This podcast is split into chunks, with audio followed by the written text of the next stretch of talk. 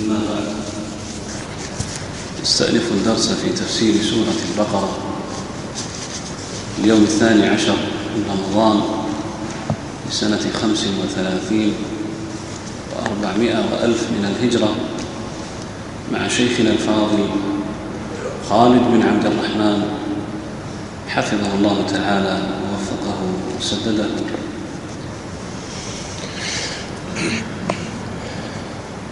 أعوذ بالله السميع العليم من الشيطان الرجيم من همزه ونفخه ونفثه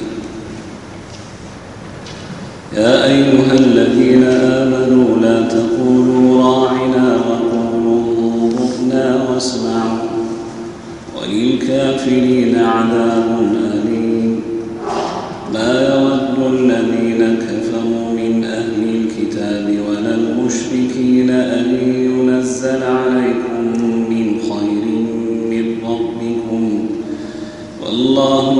يختص برحمته من يشاء.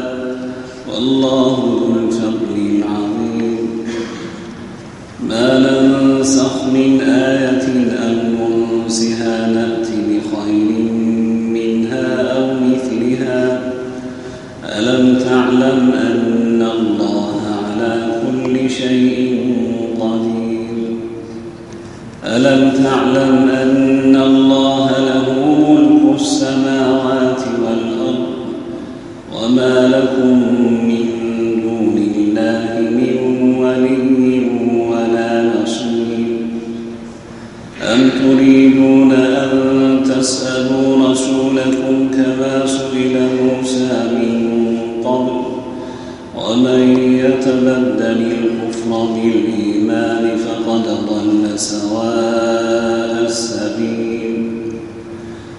ود كثير من أهل الكتاب لو يردونكم من بعد إيمانكم كفارا حسدا من عند أنفسهم من بعد من بعد ما تبين لهم الحق. فاعفوا واصفحوا حتى يأتي الله بأمره.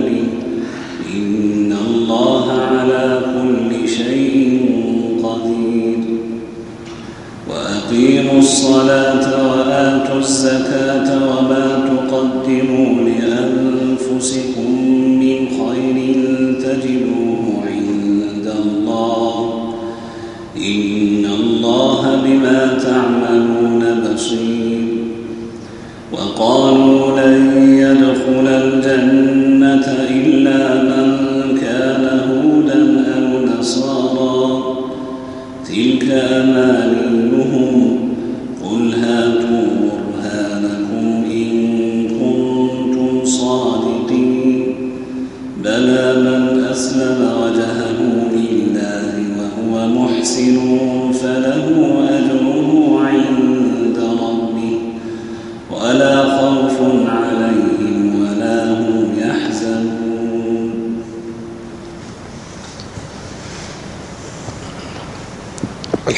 لله رب العالمين وصلى الله وسلم على نبينا محمد وآله وأصحابه أجمعين أما بعد.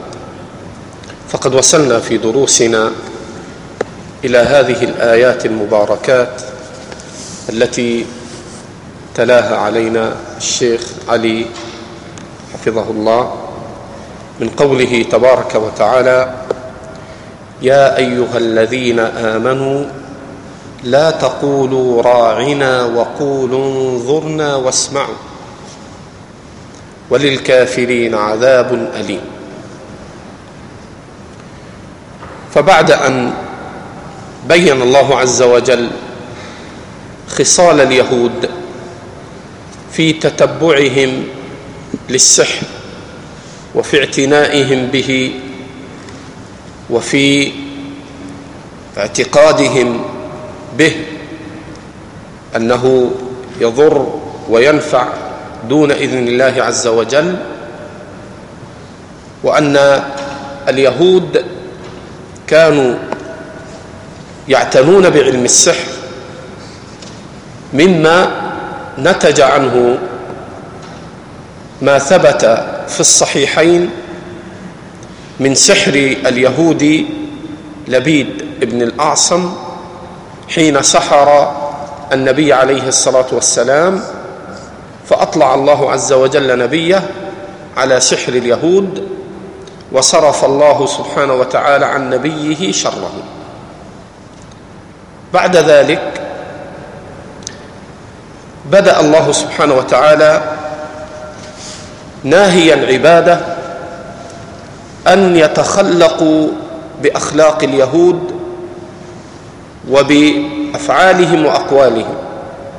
فقال تعالى يا أيها الذين آمنوا لا تقولوا راعينا. كان اليهود إذا أتوا إلى مجلس النبي صلى الله عليه وسلم يقولوا يا محمد راعنا ويقصدون الرعونه والطعن في النبي صلى الله عليه وسلم. ولذلك وصف الله قولهم وقصدهم بأنهم يقولوا راعنا ليا بألسنتهم وطعنا في الدين. فالكلمة يورون بها يفهم السامع راعنا أي أرعنا سمعك واستمع لنا. وهم يقصدون معنى خبيثا ويقصدون بها السب فيورون باللفظ فيفهم السامع منه معنى صحيحا وهم يقصدون معنى خبيثا فيفهم السامع من قولهم راعنا أي أرعنا سمعك واسمع لنا.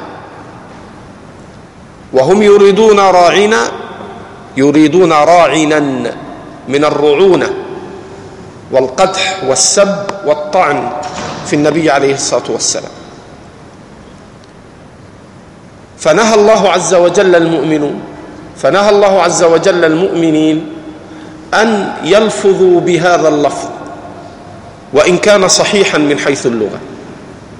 وأمرهم أن يلفظوا باللفظ الذي ليس له إلا معنى واحدا وهو معنى صحيح وفيه التأدب مع جناب النبي عليه الصلاة والسلام. فقال تعالى يا أيها الذين آمنوا لا تقولوا راعنا كما يقول اليهود. وقولوا وقولوا انظرنا واسمعوا. أي اسمع منا يا رسول الله وامهلنا وعلمنا وبين لنا. وهذا يدل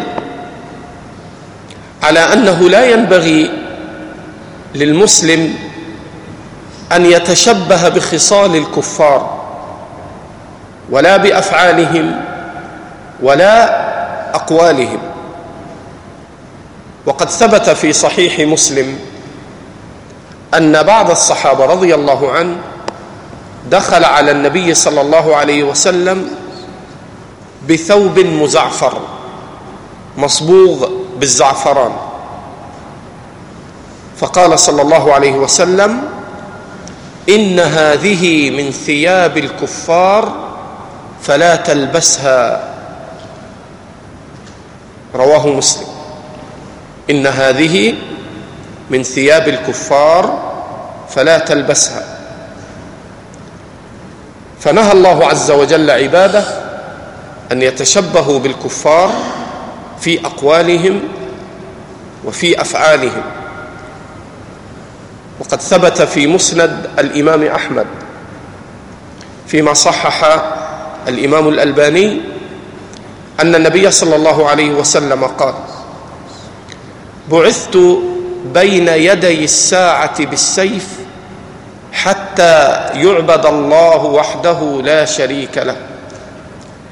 وجعل رزقي تحت ظل رمحي. وجعل الذل والصغار على من خالف أمري. ومن تشبه بقوم فهو منهم. فلا يجوز للمسلم أن يتشبه بالكفار قولا أو عملا. قال الله جل وعلا يا أيها الذين آمنوا لا تقولوا راعنا وقولوا انظرنا وللكافرين عذاب أليم. ما يود الذين كفروا من أهل الكتاب ولا المشركين أن ينزل عليكم من خير من ربكم. ثم بين الله عز وجل عظيم حسد اليهود وغيرهم من الكفار أنهم لا يحبون الخير للمسلمين في قليل ولا كثير. ما يود الذين كفروا من أهل الكتاب من اليهود أو من النصارى ما يودون ولا يحبون وكذلك المشركين ولا المشركين. أن ينزل عليكم من خير من ربكم. بل يحسدون المسلمين ويتمنون ويحبون أن لا ينزل على المسلمين خير من الله. أن ينزل عليكم من خير. تأمل إلى عظيم بلاغة القرآن. يقول أنهم ما يودون أن ينزل من خير أي أقل خير أقل خير وأدنى خير يصيب المسلمين فإن أهل الكتاب من اليهود وغيرهم ومن المشركين يكرهون أن ينزل على المسلمين أقل خير من عند الله. ولذلك لم يقل أن ينزل عليكم خير. قال من خير أدناه وأقله. وهذا يبين لك أن هؤلاء الكفار وإن تظاهروا أحيانا بحب الخير للمسلمين وإن تجملوا أحيانا بمثل المجاملات السياسية فإن حقيقة أمرهم أنهم يكرهون أهل الإسلام ويكرهون أن ينزل عليهم من الله أقل خير وأدناه. قال الله جل وعلا والله يختص برحمته من يشاء والله ذو الفضل العظيم. وقد ثبت في صحيح البخاري أن النبي صلى الله عليه وسلم قال عملت اليهود من أول النهار إلى الظهر فعجزوا فأعطوا قيراطا قيراطا وعملت النصارى من الظهر إلى العصر فعجزوا فأعطوا قيراطا قيراطا وعمل المسلمون من العصر إلى غروب الشمس. فأعطوا قيراطين قيراطين. فقال اليهود والنصارى ما بال هؤلاء؟ عملوا أقل منا وأعطوا أكثر منا. فقال الله عز وجل هل ظلمتكم من حقكم شيئا؟ فقالوا لا. قال فذلك فضلي أوتيه من أشاء. رواه البخاري. والمعنى من الحديث أن الله سبحانه وتعالى فضل هذه الأمة في أجورها وفي من وفيما من الله عليهم من الخير. ما لم يمن على أحد قبل المسلمين. وإنما ذلك فضل الله يؤتيه من يشاء. وقال هنا والله يختص برحمته من يشاء. أن اختصاص الله عز وجل بالرحمة والفضل لبعض عباده متعلق بمشيئة الله عز وجل. وأن الله عز وجل بحكمته وبعلمه يختص برحمته من يشاء من خلقه. ثم قال الله عز وجل ما ننسخ من آية أو ننسها نأتي بخير منها أو مثلها. والنسخ عند العلماء هو رفع حكم متقدم بحكم متأخر أو نسخ تلاوة متقدمة بتلاوة ناسخة لها. هذا معنى النسخ. وقد ثبت عند النسائي وغيره من حديث ابن عباس رضي الله عنهما.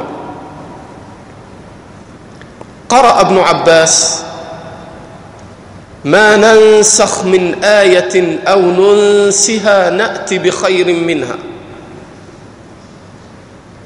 وقرأ وإذا بدلنا آية مكان آية والله أعلم بما ينزل. وقرأ يمحو الله ما يشاء ويثبت وعنده أم الكتاب. قال ابن عباس رضي الله عنه فأول ما نسخ من القرآن القبلة. إذا فالنسخ ثابت في كتاب الله. ينزل الله حكما ثم يبدله لحكمة. ولذلك فسر ابن عباس رضي الله عنه ما ننسخ من آية فسرها بالآية الأخرى. وإذا بدلنا آية مكان آية. وهذا معنى النسخ. وقد ينسخ الحكم والتلاوة. ينزل قرآن بحكم فينسخ الحكم مع التلاوة. ومن ذلك أعني من نسخ التلاوة ما جاء في صحيح مسلم من حديث أمنا عائشة رضي الله عنها قالت نزل من القرآن عشر رضعات يحرم فنسخن بخمس معلومات. فمات رسول الله صلى الله عليه وسلم وهن مما يقرأ الناس. فهذا نسخ للتلاوة والحكم. نزل من القرآن عشر رضعات يحرم. متى يصبح؟ الرضيع ابنا للمرضع. إذا أرضعته عشر رضعات. فنزل الحكم في القرآن بأن عشر رضعات ينبني عليها بأن يصير الولد الرضيع ابنا في الرضاعة للمرضع. ثم هذه العشر نسخت بخمس. فاكتفي بخمس رضعات. إذا أرضعت امرأة طفلا خمس رضعات صار ولدها. فالعشر منسوخة تلاوة وحكما والخمس منسوخة تلاوة باقية حكما فإذا الآن امرأة أرضعت طفلا خمس مرات أخذ الثدي وامتص اللبن وتركه. صارت هذه المرأة المرضع أما له وصار الرضيع ولدا له. المقصود أن النسخ قد يكون نسخا للحكم مع التلاوة وقد يكون نسخا للتلاوة دون الحكم وقد يكون نسخا للحكم وتبقى التلاوة. والنسخ لحكمة الله جل وعلا. تارة يكون النسخ للتخفيف. الآن خفف الله عنكم وعلم أن فيكم ضعفا. فخفف الله عز وجل في شروط الجهاد وفي الأعداد التي افترضها على المسلمين. فهذا نسخ تخفيف وتيسير. وتارة يكون النسخ من باب العقوبة والتشديد. ومنه قوله تعالى فبظلم من الذين هادوا حرمنا عليهم طيبات أحلت لهم. فكانت هذه الطيبات في أول الأمر حلالا لليهود. فلما عصوا واعتدوا حرم الله عليهم بعض الطيبات التي كانت حلالا لهم. وهنا حكمة من ذكر النسخ بعد ذكر اليهود. فإن اليهود يدعون أنه لا يصح النسخ في أحكام الدين. اعتقاد اليهود أن النسخ لا يصح في أحكام الدين. فكذبهم الله عز وجل وبين أنه ينسخ ما يشاء ويبدل ويغير لحكمته البالغة ولقدرته المحيطة التي يفعل ما يشاء لحكمته وقدرته البالغتين.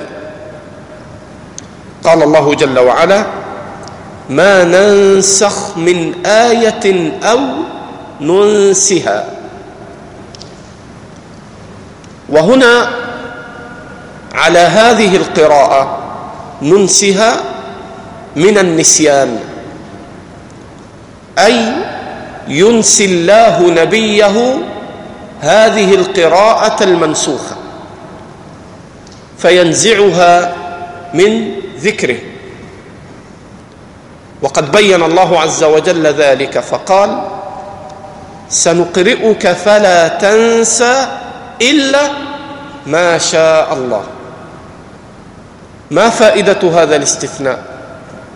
يبين الله عز وجل بأنه سيحفظ كتابه في صدر نبيه. سنقرئك فلا تنسى. فتولى الله عز وجل حفظ كتابه في صدر نبيه عليه الصلاة والسلام. لكن استثنى قال إلا ما شاء الله إلا أن ينسيه الله ما شاء أن ينسيه ومن ذلك أن ينسيه ما نسخ من التلاوة وارتفعت تلاوته فحينئذ ينسيه الله نبيه. فقوله تعالى أو ننسها أي ينسي الله نبيه الآيات المنسوخة. نأتي بخير منها أو مثلها. إذا النسخ لا يكون إلى غير بدل. النسخ يكون إلى بدل.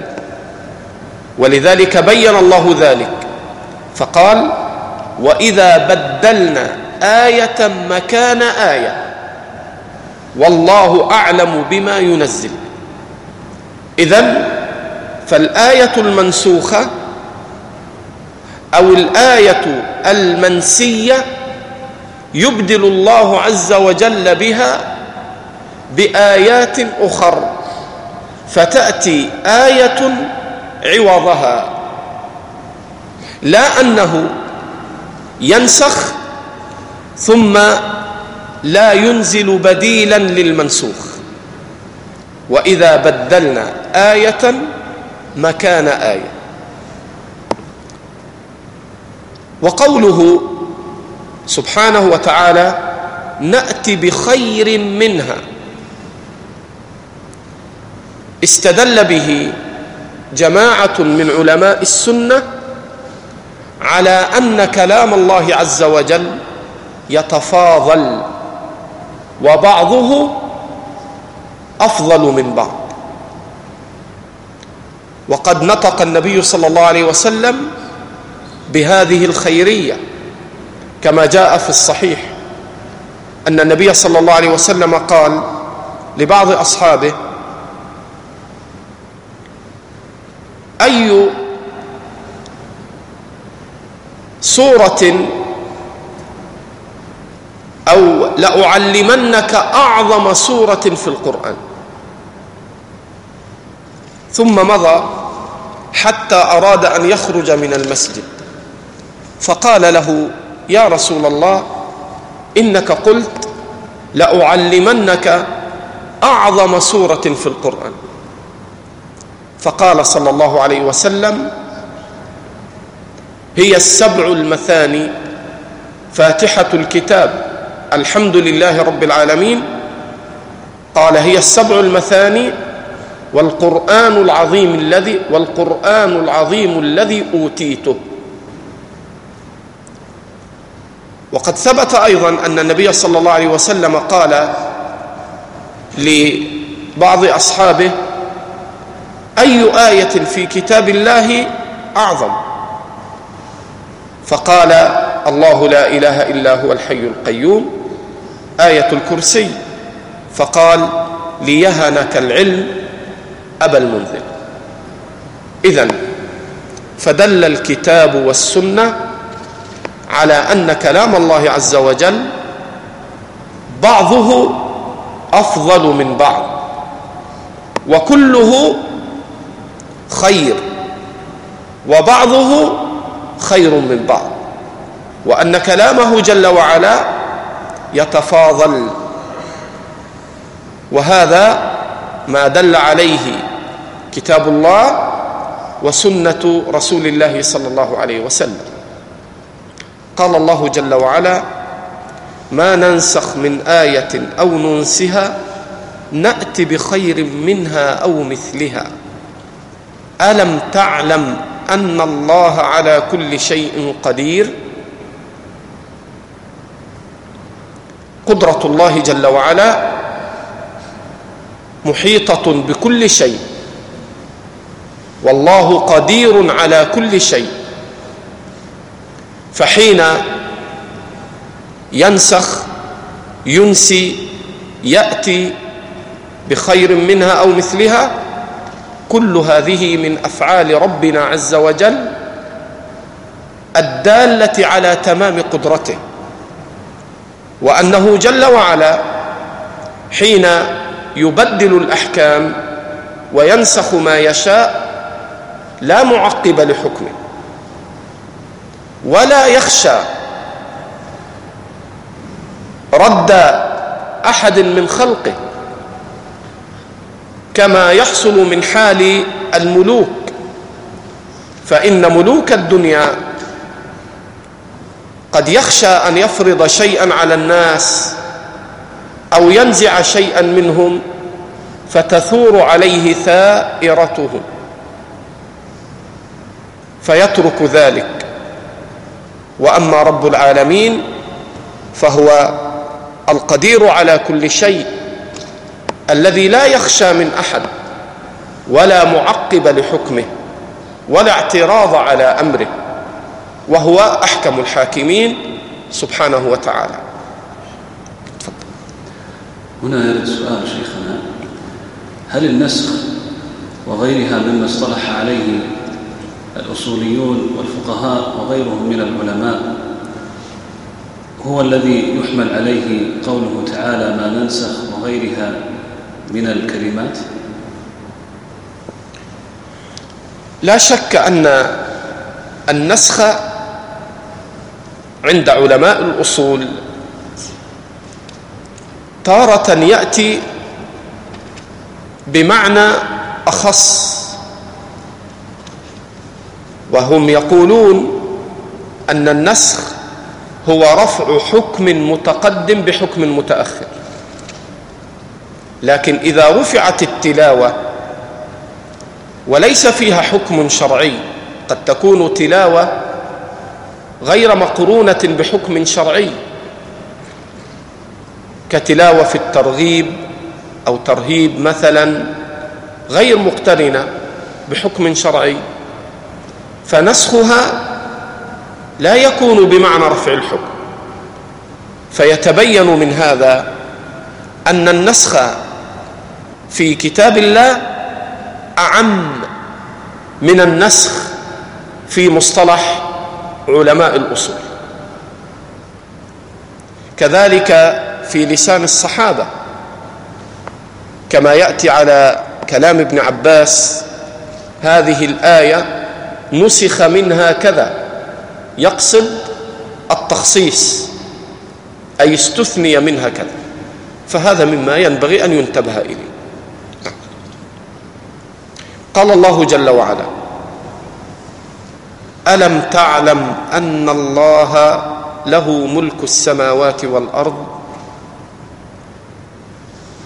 فعلق النسخ بأمرين أنه ينسخ وينسي لكمال قدرته ولتمام ملكه فلا يستطيع أحد أن ينازعه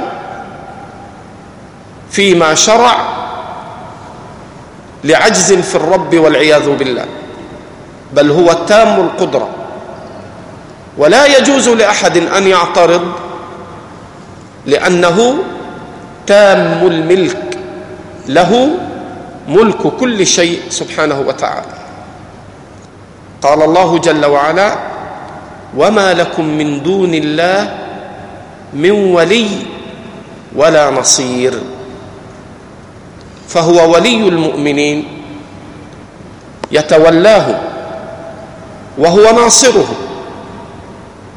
وهذا فيه البيان أن المسلمين إذا تمسكوا بأحكام الله وما شرع الله من نسخ وما أتى به من خير عوضا عن المنسوخ فأمر ونهى. فمتى التزم المسلمون أحكام ربهم نصرهم الله على عدوهم. ففي الآية تنبيه إلى أن المسلمين متى التزموا بأحكام الله نصرهم الله وأعزهم. وقد روى الإمام البخاري في صحيحه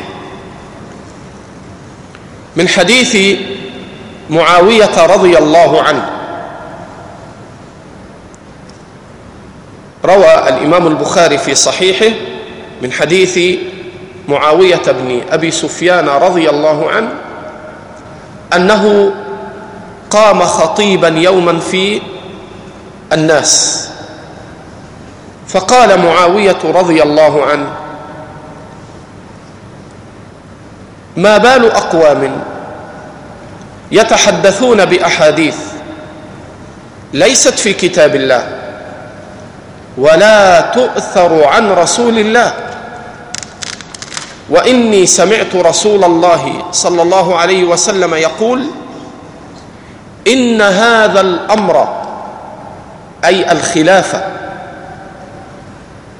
إن هذا الأمر في قريش لا يعاديهم أحد إلا كبه الله على وجهه في نار جهنم ما أقاموا الدين ما أقاموا الدين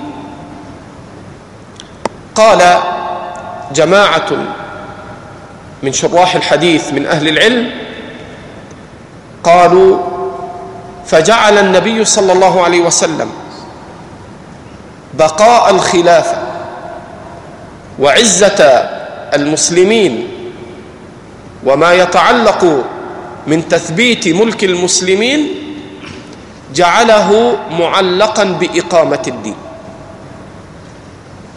قال الحافظ ابن حجر ولما ترك من ترك إقامة الدين من قريش نزعت الخلافة منهم إلى غيرهم وتسلط عليهم غيرهم. ففي قوله تعالى وما لكم من دون الله من ولي ولا نصير تنبيه إلى أن المسلمين متى تمسكوا بأحكام ربهم نصرهم الله وأعزهم ودفع عنهم كيد عدوهم من أهل الكتاب من اليهود وغيرهم قال الله جل وعلا أم تريدون أن تسألوا رسولكم كما سئل موسى من قبل؟ يحذر الله المسلمين أن يصنعوا ما صنع اليهود. فقد سألوا موسى قالوا أرنا الله جهرة. فينبه الله ويذكر الله المؤمنين أن لا يتكلفوا من الأسئلة ما تكلفه اليهود. وقد ثبت في صحيح مسلم من حديث أبي هريرة رضي الله عنه أن النبي صلى الله عليه وسلم قال ذات يوم إن الله قد فرض عليكم الحج فحجوا. فقام رجل فقال يا رسول الله أفي كل عام؟ فقال عليه الصلاة والسلام لو قلت نعم لوجبت ولما استطعت. ذروني ما تركتكم فإنما أهلك من كان قبلكم كثرة سؤالهم واختلافهم على أنبيائهم فما أمرتكم به فأتوا منه ما استطعتم وما نهيتكم عنه فاجتنبوه. وهذا يبين أن المسلم ينبغي له أن لا يسأل فيما لا ينفعه في أمر دينه أو دنياه.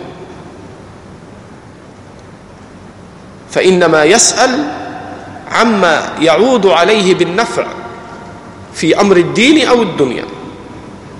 قال الله جل وعلا أم تريدون أن تسألوا رسولكم كما سئل موسى من قبل ومن يتبدل الكفر بالإيمان فقد ضل سواء السبيل. من يتبدل الكفر بالإيمان فيعود والعياذ بالله مرتدا بعد إيمانه كما جاء في صحيح البخاري أن النبي صلى الله عليه وسلم قال من بدل دينه فاقتلوه. فالمرتد إذا ارتد عن دينه يستتاب ثلاثا وإلا وجب قتله. ولذلك قال الله جل وعلا يا أيها الذين آمنوا من يرتد منكم عن دينه فسوف يأتي الله بقوم يحبهم ويحبونه. اذا فالله غني عن العالمين. ولذلك جاء في الصحيح في البخاري وغيره أن النبي صلى الله عليه وسلم قال لا يحل دم دم امرئ مسلم إلا بإحدى ثلاث. الثيب الزاني وقاتل النفس والتارك لدينه المفارق للجماعة وهو المرتد نعوذ بالله. قال الله جل وعلا ومن يتبدل الكفر بالإيمان فقد ضل سواء السبيل. ود كثير من أهل الكتاب لو يردونكم من بعد إيمانكم كفارا. يتمنى كثير من اليهود والنصارى أن المسلمين يرتدون عن دينهم ويرجعون كافرين. لماذا؟ حسدا من عند أنفسهم. وهذا هو الحسد الذي في قلوب هؤلاء الكثير من أهل الكتاب حاسدين للمسلمين ما أنعم الله عليهم من الإيمان والهدى. قال الله جل وعلا من بعد ما تبين لهم الحق فاعفوا واصفحوا حتى يأتي الله بأمره. وقد جاء عن جماعة من السلف كقتادة وغيره فيما يرويه الإمام الطبري وغيره أن هذه الآية ومثيلاتها كانت قبل أن يفرض الله الجهاد. فأمر النبي عليه الصلاة والسلام بأن يعفو ويصفح. حتى يأتي الله بأمره. وهذه حتى هي الجارة من جهة الإعراب وحتى للغاية من جهة المعنى. أي أمر النبي صلى الله عليه وسلم أن يعفو وأن يصفح عن الكفار حتى يفرض الله عز وجل الجهاد. فلما فرض الله الجهاد أمر بقتالهم. قال الله جل وعلا فاعفوا واصفحوا حتى يأتي الله بأمره. ثم قوى الله عزائم المسلمين حين يأمر الله المسلمين بالجهاد فلا يخشون غائلة أحد من الكفار. فإن الله يقول إن الله على كل شيء قدير. لذلك بين الله صفة القدرة مع نصرته للمؤمنين. فقال تعالى أذن للذين يقاتلون بأنهم ظلموا. وإن الله على نصرهم لقدير. فقرن بين نصرته للمؤمنين وعلق ذلك بقدرته. كذلك هنا حين أشار إلى الجهاد علق أمر المؤمنين بنصرته المشار إليها في سياق الكلام بقدرته كما قال تعالى أذن للذين يقاتلون بأنهم ظلموا وإن الله على نصرهم لقدير. ثم بين الله الأمر الذي يستجلب به المؤمنون نصرة ربهم. وأن ذلك لا يكون إلا بأن يحققوا أوامره. فعطف بعد ذكر أمر الجهاد مع قدرته عطف بذكر السبب الذي به ينال المسلمون العزة والنصرة على عدوهم. فقال تعالى وأقيموا الصلاة. وآتوا الزكاة وما تقدموا لأنفسكم من خير تجدوه عند الله. وقد ثبت في الصحيح أن النبي صلى الله عليه وسلم قال إذا تصدق العبد بعدل أو بشق تمرة فإن الله يقبلها فيأخذها بيمينه فيربيها له كما يربي أحدكم فلوة حتى تكون أعظم من الجبل أو حتى تكون كالجبل العظيم أو كما قال عليه الصلاة والسلام.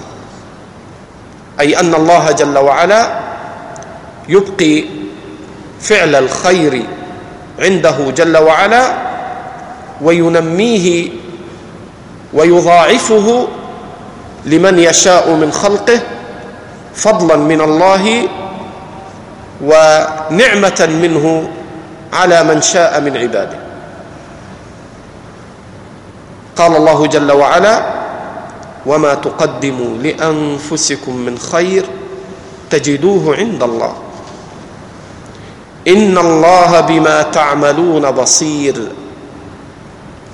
سبق بيان ما يتعلق بمعتقد أهل السنة وأن الله يبصر عباده كما في صحيح مسلم من حديث أبي موسى الأشعري قال قام فينا رسول الله صلى الله عليه وسلم بخمس كلمات قال ان الله لا ينام ولا ينبغي له أن ينام يخفض القسط ويرفعه يرفع إليه عمل الليل قبل عمل النهار وعمل النهار قبل عمل الليل حجابه النور.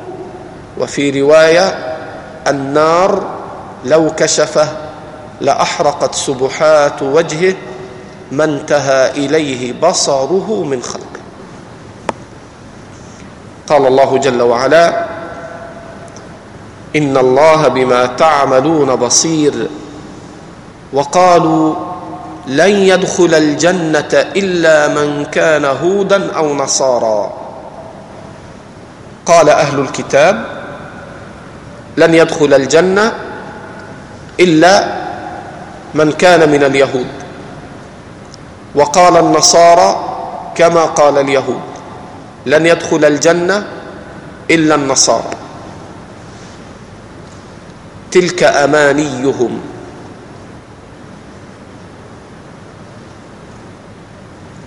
قل هاتوا برهانكم. حين تقول أن الدين الحق هو اليهودية أو النصرانية أو الإسلام فلا بد من برهان. يدل على صدق دعواك. وإلا كنت كاذبا على الله. اليهود يقولون لن يدخل الجنة إلا من كان هودا. والنصارى يقولون لن يدخل الجنة إلا من كان نصرانيا. لكن أين البرهان؟ أرسل الله نبيه محمدا صلى الله عليه وسلم. وأتى بالمعجزات الدالة على صدقه وأنه رسول الله حقا وصدقا. وأتى الإعجاز قل لئن اجتمعت الإنس والجن على أن يأتوا بمثل هذا القرآن لا يأتون بمثله ولو كان بعضهم لبعض ظهيرا. ثم نزل في التحدي إلى عشر صور. فأتوا بعشر صور بعشر صور مثله مفتريات. ثم نزل التحدي إلى أقل صورة منه. فأتوا بصورة من مثله. وأتى بالمعجزات الدالة على صدقه. كانشقاق القمر. كما جاء في الصحيحين من حديث أنس وغيره من الصحابة في غير الصحيحين عن جماعة من الصحابة. وفي الصحيحين أيضا سأل المشركون النبي صلى الله عليه وسلم أن يريهم آية فأراهم انشقاق القمر قال فرأوه شقتين فقال اشهدوا.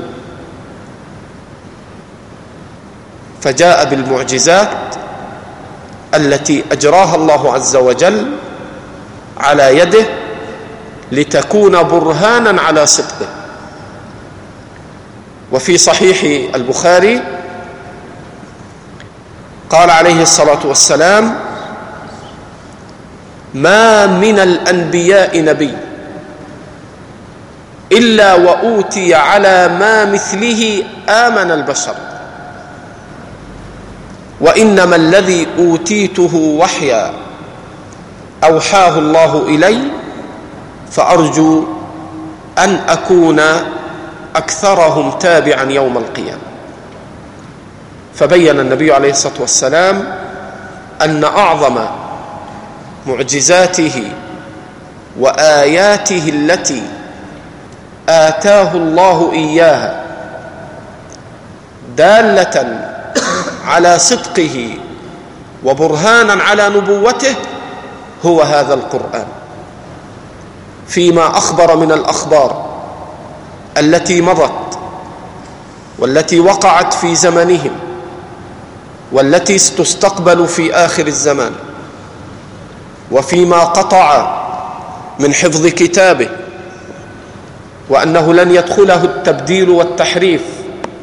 إنا نحن نزلنا الذكر وإنا له لحافظون.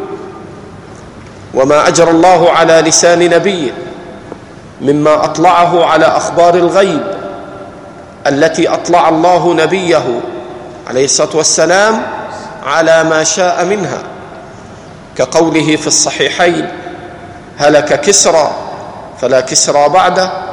وهلك قيصر فلا قيصر بعده والذي نفس محمد بيده لتنفقن كنوزهما في سبيل الله. وما أخبر من الغيبيات كما عند البخاري ليكونن أقوام من أمتي يستحلون الحرى والحرير والخمر والمعازف. وما أخبر عليه الصلاة والسلام من تكالب الأمم على أمة الإسلام. يوشك أن تداعى عليكم الأمم كما تداعى الأكلة إلى قصعتها. قالوا أو من قلة نحن يومئذ يا رسول الله؟ قال بل أنتم يومئذ كثير ولكن غثاء كغثاء السيل. وكما بين الله عز وجل بأن هذا الدين سيبلغ ما بلغ الليل والنهار. كما قال تعالى هو الذي أرسل رسوله بالهدى ودين الحق ليظهره على الدين كله. وكما أخبر الله عز وجل من أنه رافع ذكر نبيه وأن الله تبارك وتعالى سيمكن المسلمين من البلاد ومن العباد وأن هذا الإسلام سيعلو وسيملأ الأرض كل ذلك من البراهين الدالة على صدق النبي عليه الصلاة والسلام.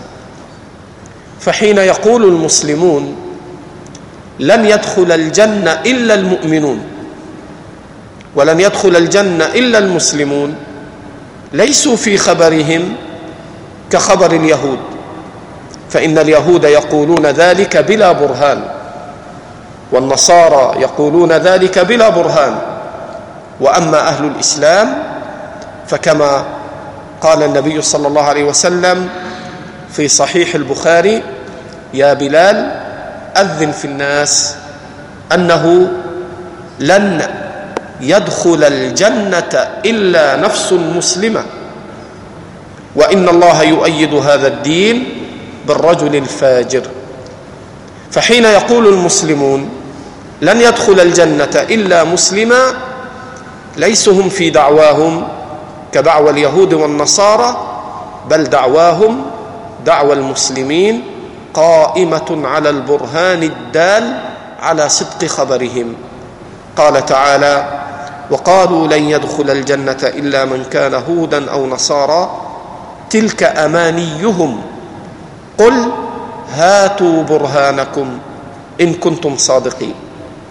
بلى بلى يدخل الجنة. كل من أتى بتوحيد الله كان من العرب أو كان من العجم كان من المسلمين أو كان من اليهود أو النصارى ثم تاب وأسلم. فدين الله جل وعلا حين دعا الناس لتوحيده لم يأمر بتوحيده اصنافا واجناسا باعتبار أصولهم أو باعتبار أنسابهم أو باعتبار أعراقهم. إنما أمر الجميع بالإيمان. فعبد الله بن سلام كان راسا من رؤوس اليهود. فلما أسلم صار اماما من أئمة المسلمين. لأن دين الله جل وعلا لا يبنى على إقليمية ولا على عصبية.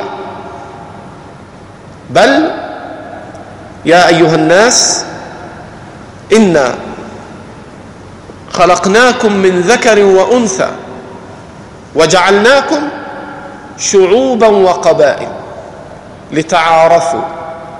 إن أكرمكم عند الله أتقاكم. فإذا أسلم يهودي كعبد الله بن سلام صار من كبراء المسلمين ومن أئمتهم ومن علمائهم المقدمين. فلا نقول عبد الله بن سلام إلا ونقول رضي الله عنه. أما اليهود فدينهم قائم على العصبية القبلية وعلى العرقية. ولذلك يقول نحن شعب الله المختار أبناء الله وأحباؤه. لا يدخل الجنة إلا من كان يهوديا وإن كان أفجر الناس.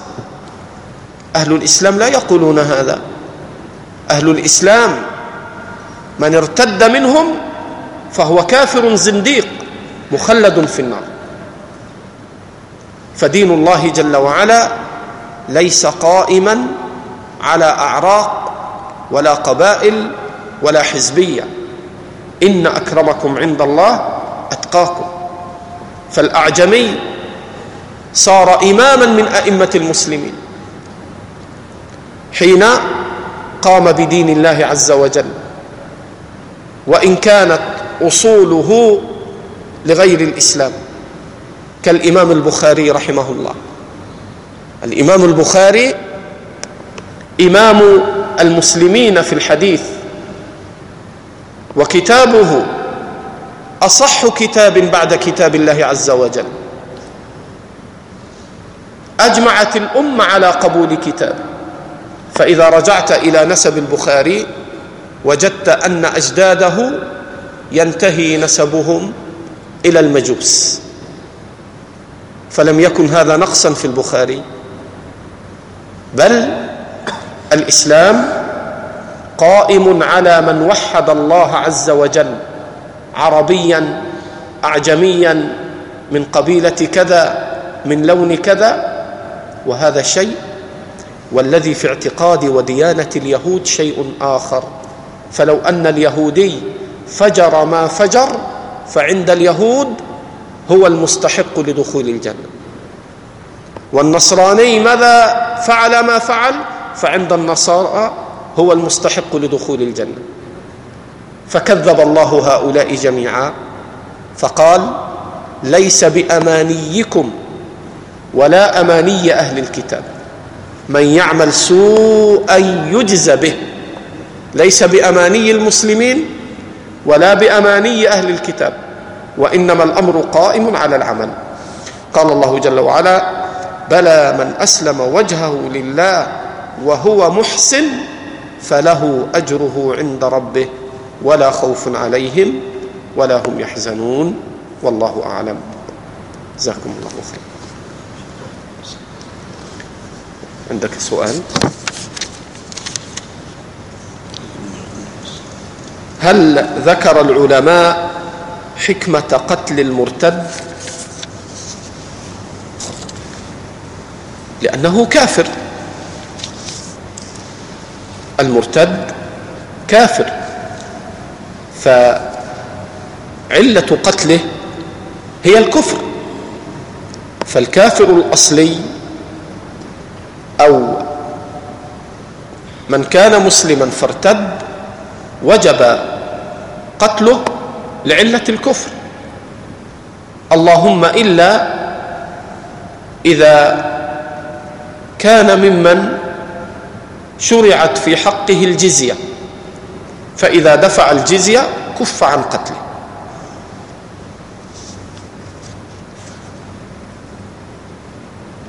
يقول بارك الله فيكم ذكرتم يعني قصد ذكرت أن النسخ يكون من الله تعالى إما تخفيفا كما في الآية الآن خفف الله عنكم وإما تشديدا كما في قوله تعالى فبظلم من الذين هادوا. هل هناك حكم أخرى أم هو مقتصر على هذين الحكمتين؟ لا لا ليس مقتصرا على هاتين الحكمتين. أحيانا يكون للتدريج والتدرج في قبول الخلق لتشريع الله فيتدرج بهم حتى يتسنى لهم القدرة على العمل بتشريع الله عز وجل. كحال الأمر في الخمر. جاء قوله تتخذون منه سكرا ورزقا حسنا. ثم جاء قول لا تقربوا الصلاة وأنتم سكارى. ثم جاء قوله إنما الخمر والميسر على فترة من الزمن بين هذا وهذا وهذا. وهذا أيضا من النسخ الذي أتى من باب التلطف بالخلق حتى يقدروا على قبول أحكام الله عمليا. المقصود أن النسخ معلق بحكمة الله. منه ما يمكن أن يعلم ومنه ما يستأثر الله بعلمه كنسخ التلاوة. فما الذي نستطيع أن نقوله في مجرد قراءة نسخت تلاوتها. ما تعود تتعبد الله بها بقراءتها لأنها نسخت. ما الحكمة من هذا؟ ما نستطيع أن نجيب عن هذا وإنما نستطيع أن نقول أفعال الله كلها بحكمة منها ما يمكن أن نعقل بعضها ومنها ما نكل علمه إلى الله ونلتزم بما أمرنا به عالمين بأن الله عليم حكيم.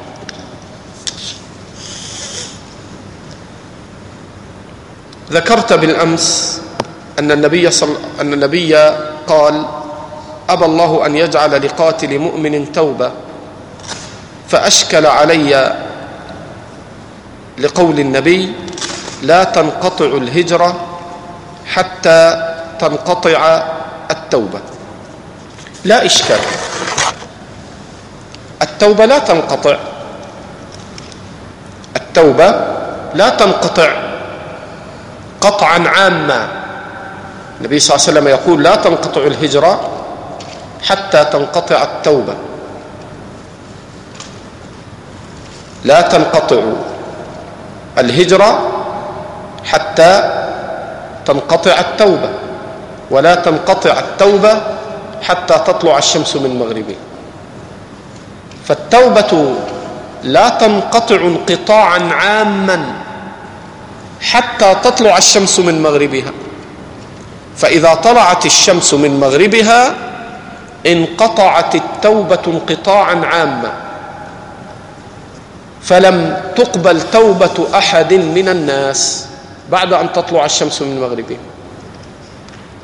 وأما قطع التوبة عن القاتل فهذا انقطاع خاص لبعض المكلفين. فلا يبقى تعارض بين قوله أبى الله أن يجعل لقاتل مؤمن توبة وبين قوله لا تنقطع التوبة حتى تنقطع الهجرة. لأن التوبة التي لا تنقطع إلا بعد طلوع الشمس من مغربها هي التوبة العامة. أما ما يتعلق بالقاتل فهذا انقطاع للتوبة انقطاعا خاصا عن هذا الذي ارتكب هذا الفعل وليس انقطاعا عاما. فلا إشكال أصلا بين الحديثين. نعم. وفقنا الله وإياكم ونفعنا الله وإياكم بالعلم النافع.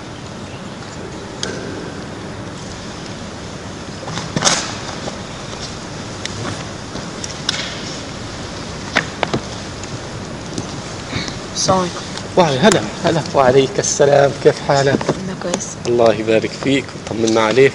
فين الوالد؟ راح يودي كرسي أي طيب. وعليك السلام ورحمة الله وبركاته. وعليكم السلام. يا هلا حياك. يا حياك. يا حياك أحمد الله إليك. وعليك السلام.